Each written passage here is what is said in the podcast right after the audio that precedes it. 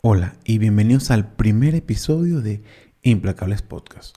Hoy les traigo tres temas. Primero hablaremos sobre Apple, el reconocimiento de la marca y cómo lo utilizan para vendernos prácticamente cualquier dispositivo a precios mucho mayores que el de su competencia.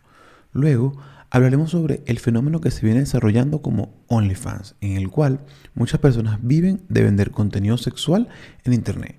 Y finalmente hablaremos sobre algo que yo le llamo el músculo de la motivación y cómo debemos entrenarlo para seguir siempre en la búsqueda de esas metas que tanto queremos. Gracias a todos por estar aquí. Empecemos. Implacable, un ser indetenible, que pase lo que pase, sigue adelante que no se detiene en la búsqueda de sus ideales, que analiza el mundo y las tendencias, porque tiene una sed de conocimiento y una mentalidad de crecimiento constante.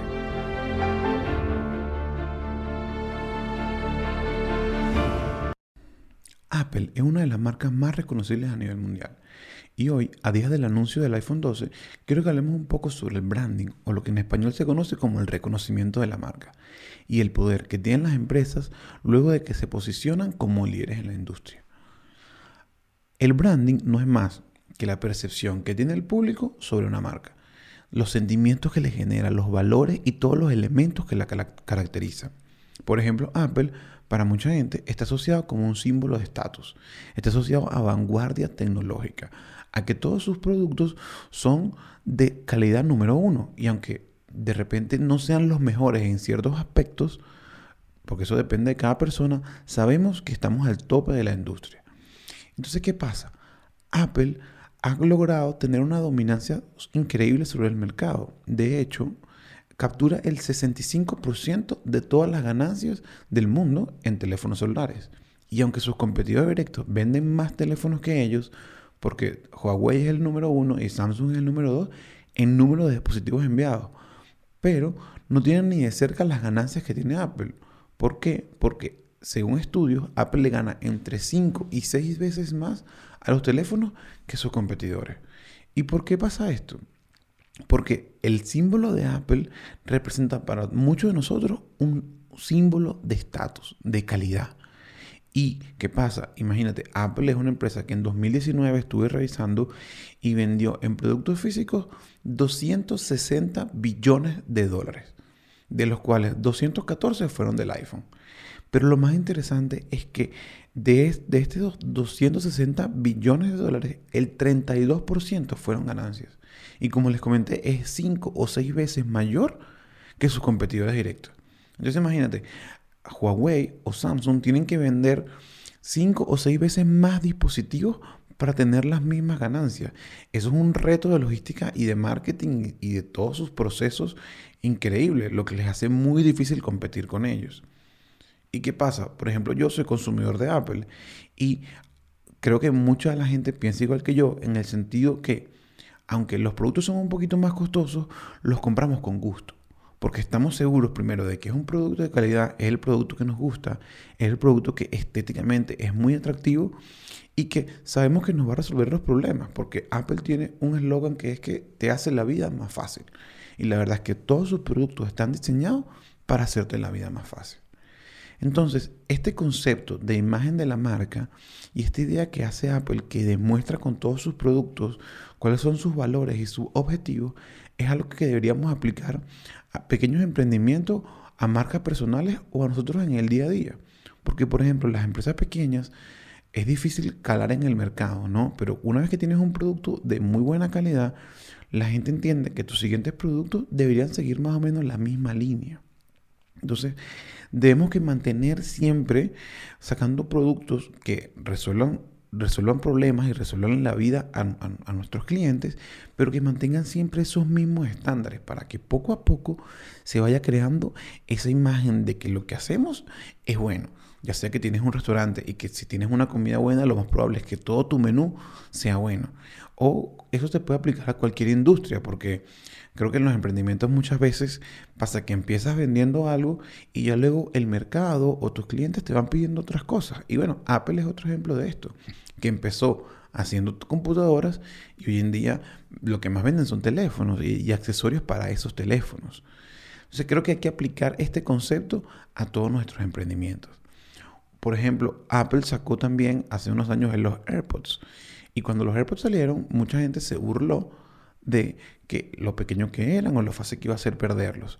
Pero hoy en día se convirtieron en un estándar en el mercado, porque todas las empresas tienen su propia versión de audífonos inalámbricos, que son pequeños, que son muy parecidos, que de repente tienen la imagen de cada marca, el diseño de cada marca en, en el producto, pero ninguno le gana los AirPods porque son definitivamente el, accesorio de teléfonos más vendido y más fácil de reconocer en la calle. Tú ves a alguien usando unos AirPods y fácil sabes que hay unos AirPods, pero si ves usándolo de repente unos Galaxy Bots o, la versión de Huawei, no es tan fácil de reconocer y no te da el mismo sentido de pertenencia o de lujo que, que transmite la marca de Apple.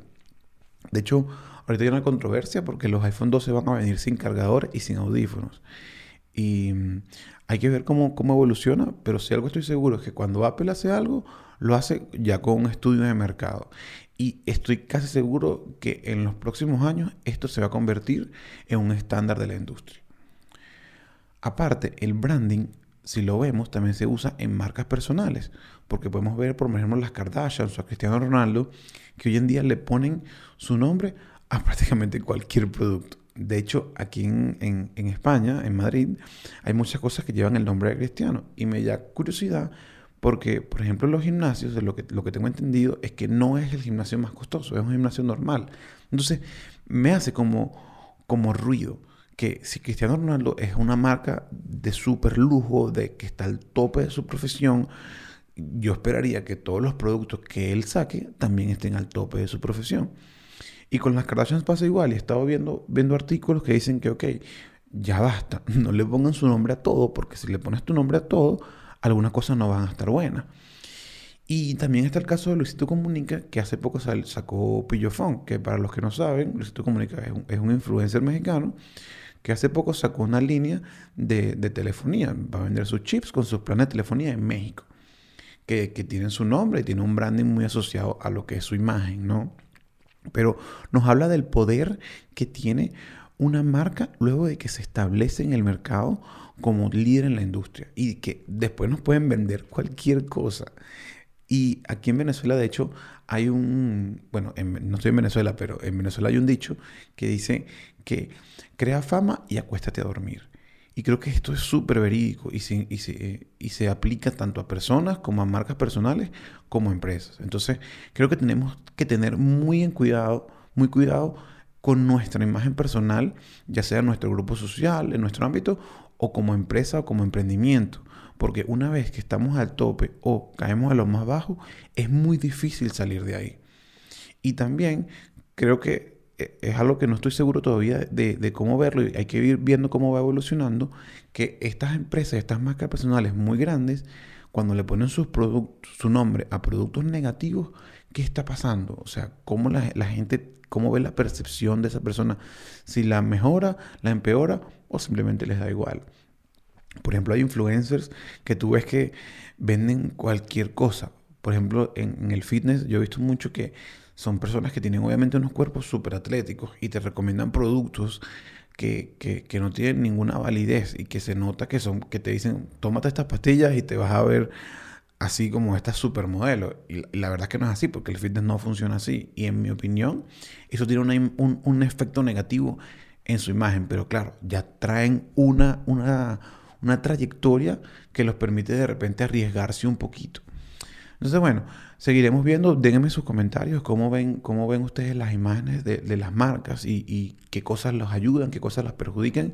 Y si se han puesto a analizar que cuando una marca ya tiene, ya, ustedes ya tienen la idea de cómo funciona y cuáles son los elementos que caracterizan una marca, de su calidad, si cuando sacan algo nuevo lo ven así o lo analizan como un producto de una marca que no conocen.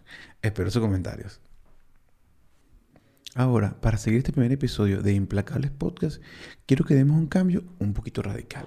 Porque quiero que hablemos de cómo alguien, usando su reconocimiento de marca, su branding, nos puede vender contenido de cualquier tipo. En este caso, contenido sexual.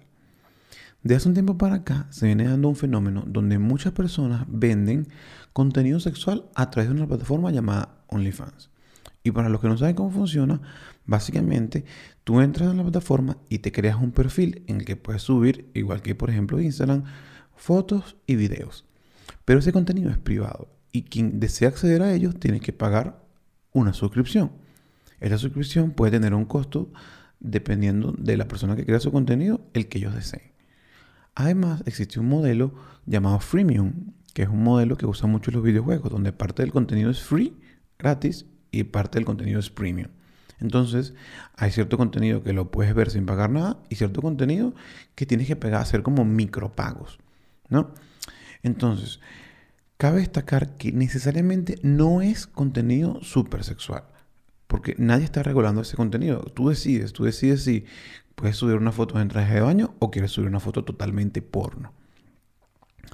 ¿Qué pasa con esto? Para mí me, hace, me hacía bastante ruido porque de mi enseñanza y de mis valores yo veía que, por ejemplo, tener una pareja que viviera de compartir contenido sexual era algo que me hacía mucho ruido.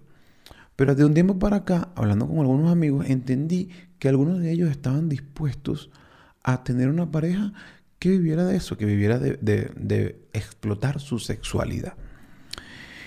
Para mí la verdad es que esto es algo muy nuevo es algo eh, un poquito difícil de, digerir, ¿no? Entonces decidí extrapolar mi muestra y decir, ok, en vez de hablar solamente con unos pocos amigos, voy a hablar con un poquito más de gente que son mis seguidores de Instagram. Y esa encuesta la contestaron un poco más de 80 personas, de las cuales 25 dirían que sí tendrían una pareja que viviera de, vivir, que viviera de vender contenido pornográfico.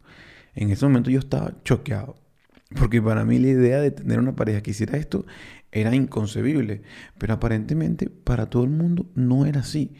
Y decidí pensar y entender un poquito más este comportamiento. Lo primero que pensé fue, esto no es nuevo. Esto no es nuevo porque a través del tiempo mucha gente ha explotado su sexualidad para hacer dinero. Y lo primero que pensé fue en Playboy. ¿Cuántas famosas no han salido en Playboy a través de la historia? Desde Marilyn Monroe en 1953, famosas han demostrado todo su cuerpo y todos sus dotes en, la revista. Y por eso que la revista era tan famosa, porque no eran solo eh, mujeres desconocidas, sino también mujeres importantes en el mundo de la farándula. Por aquí tengo una lista que personas como Madonna, Sharon Stone, Pamela Anderson, Drew Barrymore y Charlie Theron aparecieron en Playboy. Claro, estos desnudos no eran desnudos 100% porno, era, era un porno, digamos, un poquito más artístico, ¿no? Pero al final era explotar su sexualidad. Y luego dije, ok, pero Playboy no es lo único. También en las películas, actores y actrices como por ejemplo Leonardo DiCaprio, Ben Affleck, Penelope Cruz, Scarlett Johansson, Halle Berry, Jennifer Lawrence, Nicole Kidman y muchos otros han ofrecido su cuerpo para contar historias. Y básicamente para contar historias, hacer dinero, porque, porque eso es lo que ellos quieren. Ellos hacen películas para hacer dinero, no, no por puro amor al arte. ¿no? Entonces al final, aunque son diferentes dimensiones de lo mismo, es, aunque son, pero aunque son diferentes dimensiones, es lo mismo de explotar tu cuerpo y los dotes que tienes, ya sean naturales o trabajados. Y saliendo un poquito de este tema, de la, de, perdón, saliendo un poquito de la parte de desnudos, digamos, medio artísticos, Luego vamos a entrar en el tema de, por ejemplo, las Kardashian, eh, eh, Kim Kardashian o Paris Hilton, que hicieron videos totalmente pornos, que ellos, ellos dicen que, que, se filtraron, pero yo estoy casi seguro que lo hicieron a propósito, porque después de estos videos, cómo explotó su fama y cómo empezaron a tener un alcance, hasta que, bueno, Paris Hilton se decayó un poquito, pero Kim Kardashian ahorita es una de las personalidades más reconocidas a nivel mundial. Entonces, porque personas más comunes o, le hace influencers que no tienen el mismo nivel de alcance que personas como Paris Hilton o Kim Kardashian, ¿por qué estaría mal que estas personas hicieran lo mismo? Y, tanto hombres como mujeres, no hago diferencia. Al final es simplemente el negocio del sexo, de una u otra manera visto. Por ejemplo, estuve viendo un reportaje en Business Insider, que es una, es una revista bien importante, que hay una señora llamada Ashley Divine, bueno, ese es su nombre, su nombre de, de, OnlyFans, que ella empezó haciendo cam, o sea, webcams desnudos en, cámara, en vivo, ¿no? Y luego fue eh, evolucionando hasta OnlyFans. Ella tiene, cuando empezó tenía 42 años y hubo un momento en el que hizo dieta y perdió peso y se sintió agradable con su cuerpo. Y estuvo en contacto con personas que estaban en la industria y junto con su esposo decidieron lanzarse. Hoy en día ella produce, según este reportaje, entre mil y 1.800 dólares al día. Y en su mejor mes hizo 80 mil dólares al día. Cabe destacar que esta persona era una emprendedora que tenía 15 años en el mundo corporativo en América y en Estados Unidos obviamente los sueldos son buenos y más si eres una persona de alto nivel. Y ella inclusive teniendo este trabajo de bueno, este trabajo tan bueno, decidió incursionar en el negocio, en este negocio de, la sexualidad. O por ejemplo, también en estos días estuve viendo un video de, una chica que se llama María Obregón, que es una venezolana que tiene 1.200, perdón, 1.2 millones de seguidores en Instagram. Y ahorita se creó un OnlyFans y están las suscripciones mensuales de 30 dólares. Ella dice que ahora mismo tiene 150 suscriptores, lo que representa 4.500 dólares al mes. Ella vive en Colombia y no tengo los datos exactos, pero sé que una persona que se gane 4.500 dólares al mes en Colombia vive una vida excelente. Claro, y eso solamente con OnlyFans, sin sacar todas las otras colaboraciones que tendrá con su Instagram y todo el, alcance que tiene, porque la verdad es que, que 1.2 millones de followers es bastante persona viendo tu contenido. Al final, todo desemboca en que es dinero, es la capacidad de producir dinero. Y el dinero es algo muy importante en la vida, porque el dinero no solo paga nuestras cosas básicas, como por ejemplo nuestra casa o, facturas médicas nuestras o de nuestros familiares, sino que también nos da la, la, posibilidad de vivir la vida bajo nuestros propios métodos, bajo nuestras propias decisiones y no tener que tener, por ejemplo, un trabajo que te consume muchas horas o que tienes un jefe que, que, que te hace la vida imposible. Que creo que la mayoría de los jefes te hacen la vida imposible, ¿no? Hay mucha gente infeliz viviendo en estos trabajos, pasando 20, 30, 40 años en una vida que no quieren. Porque como les digo, tienen que quedarse un jefe infeliz, un jefe que los hace infeliz, o simplemente hacen algo que no los llena, o necesitan algo diferente en su vida. Entonces, luego ves estas, estas chicas o chicos, porque también hay, que logran llevar una vida de lujos o una vida bastante buena en nivel financiero, a través de explotar su sexualidad. Entonces, ¿quién soy yo o quién es nadie para juzgar eso? La verdad es que eh, eh, mi, mentalidad ha cambiado un poquito en el tema. No sé si todavía estaría dispuesto a tener una pareja que viviera de eso. Y no tengo hijos, pero si tuviera un hijo que también, un hijo o una hija que viviera de esto, creo que, que me haría bastante ruido todavía. Pero, pero sí estoy tratando de, entender ¿no? y de analizar toda la situación y perder un poquito los prejuicios, porque si lo analizamos en, la historia, mucha gente ha tenido prejuicios. Antes los blancos decían cómo se va a sentar una persona de color al lado mío, o cómo va a asistir a la misma escuela, o por qué las mujeres van a votar. No lo concebían. Y, y, me agarré de eso, aunque suene un poquito tonto, porque es un tema un poquito más radical, para, para analizar esto y decir, oye, de repente, de repente la concepción que tú tienes es errónea. Y mal que bien estas personas están haciendo algo que, a mí no me afecta y que no afecta a nadie. Y si ellos son felices haciendo eso y se pueden dar un nivel de vida que es el nivel de vida que ellos desean, creo que, que, está, e, e, es chimbo, es como injusto juzgarlos porque al final ellos no nos están haciendo daño y no están, y no están influyendo en, cosas malas en la sociedad.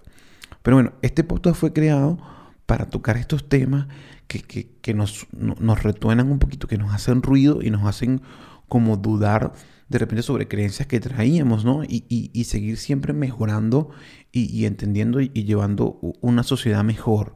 No, no sé si esto hace la sociedad mejor o peor, pero lo que sí sé es que clasificar a esta gente que hace esto fuera de, de, lo normal, de lo que entendemos, no está bien, porque al final ellos simplemente están viviendo su vida.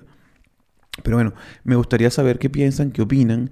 Este, ¿Tendrían una pareja que viviera de, vender contenido sexual? Que, ¿Cuál es la percepción que tienen de estas personas?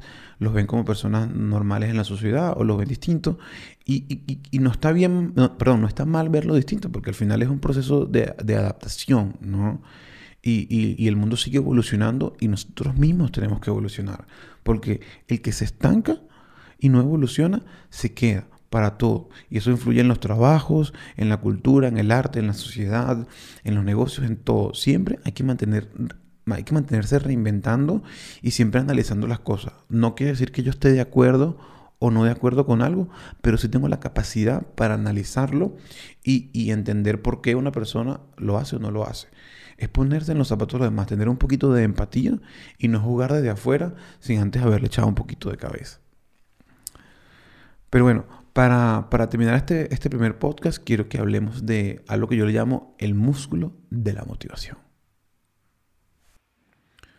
Muchas veces he visto en internet comentarios sobre que la motivación no sirve, que es un cuento chino que nos venden unos oradores que nos quieren vender, no sé, un curso o, o, la entrada a una, a una conferencia, ¿no? Y, se burlan diciendo que sí, porque escuché a X persona hablar una hora, ya eso me va a resolver todos mis problemas y me va a enfocar por el resto de mi vida, ¿no? Y yo pienso que no puede estar más alejado de la realidad, porque para mí la motivación es un músculo. Y como todos los otros músculos del cuerpo, la motivación es algo que se debe entrenar, ¿no? Y que se debe practicar con una cierta constancia, ¿no? Como por ejemplo, la gente que practica un deporte, fútbol, básquet, lo que sea, tienen un régimen de entrenamiento semanal bien estricto, ¿no? Y, y, sacándolo un poquito del tema del área de competencia, por ejemplo, las personas que yo por lo menos voy al gimnasio y el gimnasio recomiendan que vayas por lo menos tres veces a la semana, ¿no? Eso significa que estás constantemente, digamos, un día sí, un día no, haciendo ejercicio. Y la motivación es, es exactamente igual, ¿no? Es algo que tú tienes que estar constantemente buscando la manera de motivarte, ¿no? Y, ahí quiero meter el otro concepto de automotivación, ¿no? Porque creo que, por lo menos yo, eh, me he vuelto muy bueno en automotivarme y muy bueno en tratar de sacar la mejor versión de mí para los días que no me siento tan bien, poder igual seguir luchando por mis metas. Porque la verdad es que está comprobado que tanto hombres como mujeres tenemos ciclos hormonales, ¿no? Entonces hay, días del mes en los que de repente no tenemos tantas ganas de hacer las cosas, ¿no? O de repente nos metemos en un hueco mental que nos impide como arrancar de nuevo. Y por eso, por ejemplo, ir al gimnasio, lo más difícil es empezar. O sea, lo más difícil son las, es las primeras semanas, el primer mes, ¿no? Donde te duele todo porque tu cuerpo no está acostumbrado a ese ritmo de trabajo. Y con la motivación es algo igual. Y, creo que todos tenemos que tener bien claro ese concepto en la mente si queremos lograr grandes cosas. Que así como necesitamos disciplina para otras cosas, también necesitamos disciplina para automotivarnos, ¿no? Y para seguir entrenando poco a poco ese músculo hasta que ya tenemos un músculo, digamos, fitness, ¿no? Un músculo atlético. Y, este concepto de disciplina se aplica también al trabajo, ¿no? Y a todas las habilidades que tenemos, ¿no? Por ejemplo, yo, yo soy programador y cuando paso mucho tiempo sin programar y lo quiero volver a tomar, ya sea porque en ese momento no tenía proyectos de programación, en lo que arranco de nuevo me cuesta un poquito. Me cuesta un poquito como que meterme en el mood y meterme en la mente del, del Carlos programador, ¿no? Entonces creo que todas las cosas en las que queremos ser realmente buenos toda la vida son cosas que tenemos que ir, que, que tenemos que practicar con constancia. Nadie hace ejercicio una vez y ya es atlético. Nadie estudia, se lee un libro de leyes y ya es abogado. Ningún médico estudió un día y, y, ya tiene una especialidad, ¿no? Son todas estas personas que han logrado cosas grandes, saben que es el fruto del, del, del trabajo de mucho tiempo y de muchas horas y de mucha disciplina. Yo, por ejemplo, escucho varios motivadores, entre los, más, los que más me gustan está Tony Robbins y, Eric Thomas, ¿no? Y lo que yo hago es que trato de aplicar los conceptos que ellos, que ellos explican y trato como revisitarlos, ¿no? Y entenderlos y como que buscarles hueco con mis propias experiencias, ¿no? Porque no sé si les ha pasado, pero a mí me pasa mucho que escuchas alguna vez y de repente en ese momento no te hace clic, ¿no? Pero lo escuchas una vez, dos veces, luego lo piensas, y, con lo escuchas me refiero a que, tú mismo eh, te, viene a la mente ese comentario por, una experiencia en tu vida, ¿no? Y, como les decía, de repente no la primera ni la segunda, pero de repente la décima vez o la, o, la vigésima vez, ya ese concepto nos, nos empieza a ser un poquito más claro, ¿no?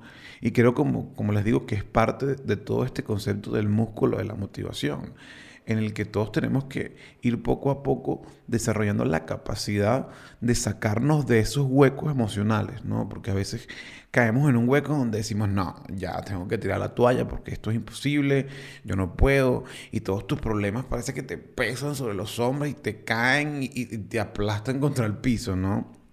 Porque a mí me pasa, me, pasa y y me pasa a menudo, ¿no? En, momentos o días en los que dicen, no, o sea, esto es irresolvible. Y, a medida del tiempo, me, a medida que pasa el tiempo, me he dado cuenta de que ese sentimiento de que algo es irresolvible, hay cosas que obviamente son irresolvibles, pero hay muchas cosas por las que sí podemos trabajar. Y tenemos que, y, yo por lo menos me, me he dado la tarea de yo mismo tener la capacidad de sacarme de ese hueco. Y a esto es lo que yo le llamo el músculo de la motivación y la automotivación, ¿no?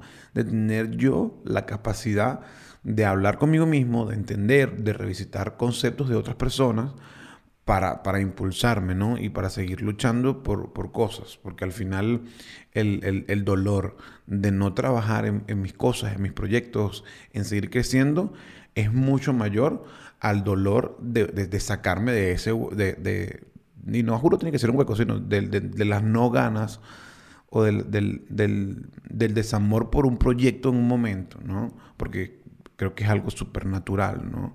Por ejemplo, yo tengo el, concepto de Eric Thomas, él habla en uno de sus, de sus videos de enfrentar las cosas, ¿no? De decir, o sea, yo tengo esto que, me está ganando y, y, y a veces el, el, mismo instinto de supervivencia del cuerpo humano te dice como que huye, corre. O sea, no lo enfrentes, ¿no? Pero cuando tú tienes un problema y no lo enfrentas, este, ese problema de repente lo ignoras por un momento, pero tarde o temprano vuelve, porque es algo que, que tú tienes, algo en lo que, aunque no lo piensas, está en tu subconsciente. No, y él decía como que face your problems, como que dale la cara y, y, y, en vez de huir, corre hacia tus problemas y corre hacia, hacia tus limitaciones para que poco a poco vayas superándolas, porque eh, ignorar algo, estamos claros que no, no, no ayuda, ¿no? Entonces, ese es un concepto que, que en el momento lo escuché y, y, me hizo bastante clic, pero obviamente las cosas se van olvidando, ¿no? Pero cada cierto tiempo ese concepto vuelve a mi mente. Cada vez, cada, cada vez en ciertas situaciones de mi vida pienso en, en las palabras de esta persona, de Eric Thomas, y, digo, wow, esto, esto tengo que aplicarlo, ¿no? Porque de repente, y, este podcast es, es, es un ejemplo de eso, que, que, es algo que me gusta, que tenía tiempo queriendo hacer, pero obviamente te da miedo, o sea, porque creo que es normal, ¿no? Sentir miedo cuando, cuando estás un poquito fuera de tu zona de confort. Pero si no lo haces y si, y si no, como dice Eric Thomas, corres hacia eso, nunca lo vas a superar. Entonces, creo que, que es importante que, que todos entendamos eso, que la motivación no es como dicen algunos memes, no, sí, escuché esto y ya me, comí el mundo. No, es algo que, tiene que estar dentro de nosotros y que tenemos que poder prender cada vez que lo necesitemos, ¿no? Ya sea día a día, ya sea en las mañanas, por lo menos a mí me cuesta mucho cuando me paro tener ganas de hacer las cosas, ¿no? Y, y soy de los que pasa bastante rato en la cama antes, antes de levantarme y ser productivo.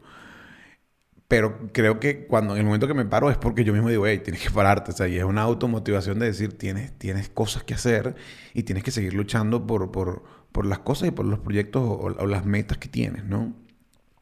O por ejemplo en el gimnasio, hay veces que no quieres hacer ejercicio, ¿no? Yo este año, en otro momento lo haremos más de este tema, más a, profundidad, pero este año retomé el ejercicio y, me he sentido bastante bien, pero como te digo, al, principio es difícil y tienes que tuve que ejercitar bastante ese músculo de la, de la automotivación. Eso, bueno, ese era un concepto que les quería comentar. igual, ustedes denme, sus opiniones en, los comentarios y, y, seguimos hablando, ¿no? Y, me comentan de sus historias de automotivación y si creen que, que, que es el, el, músculo de su motivación es algo que tienen entrenado, en qué punto está y y de repente podemos hablar luego sobre las herramientas de cómo, cómo podemos seguir impulsando y entrenando este músculo para cada vez ser mejor. Porque al final, si nos automotivamos y si ese músculo está fitness, podemos lograr grandes cosas. Y así concluye el primer episodio de Implacables Podcast. Primero que nada, quería darle las gracias a todos los que llegaron hasta aquí, a todos los que me han dado sus consejos y sus opiniones y a todos los que se tomaron un tiempito de su día para escucharme. Espero que este primer episodio les haya sido interesante y les haya dejado un poquito para ser cada vez mejor y para llenarse un poquito más de conocimiento de lo que está pasando en el mundo. Mi nombre es Carlos Blanco y de nuevo, gracias, muchas gracias por escucharme. Espero sacar episodios constantemente. Todavía no tengo definido qué tan periódicamente los sacaré, pero trataré de mantenerme al día con, con, los temas que me parezcan más interesantes. Y bueno, los temas que ustedes crean que podemos hablar, por favor mándenmelos, ¿no? Porque al final este podcast es no solo yo hablando con ustedes, yo quiero que sea una conversación. Yo quiero que mis puntos de vista, ustedes los que lo apoyan lo apoyan y los que no lo apoyan no lo apoyan y me den sus opiniones para luego irnos formando todos y ser, como te digo, todos cada vez un poquito mejor. Gracias de nuevo y hasta la próxima.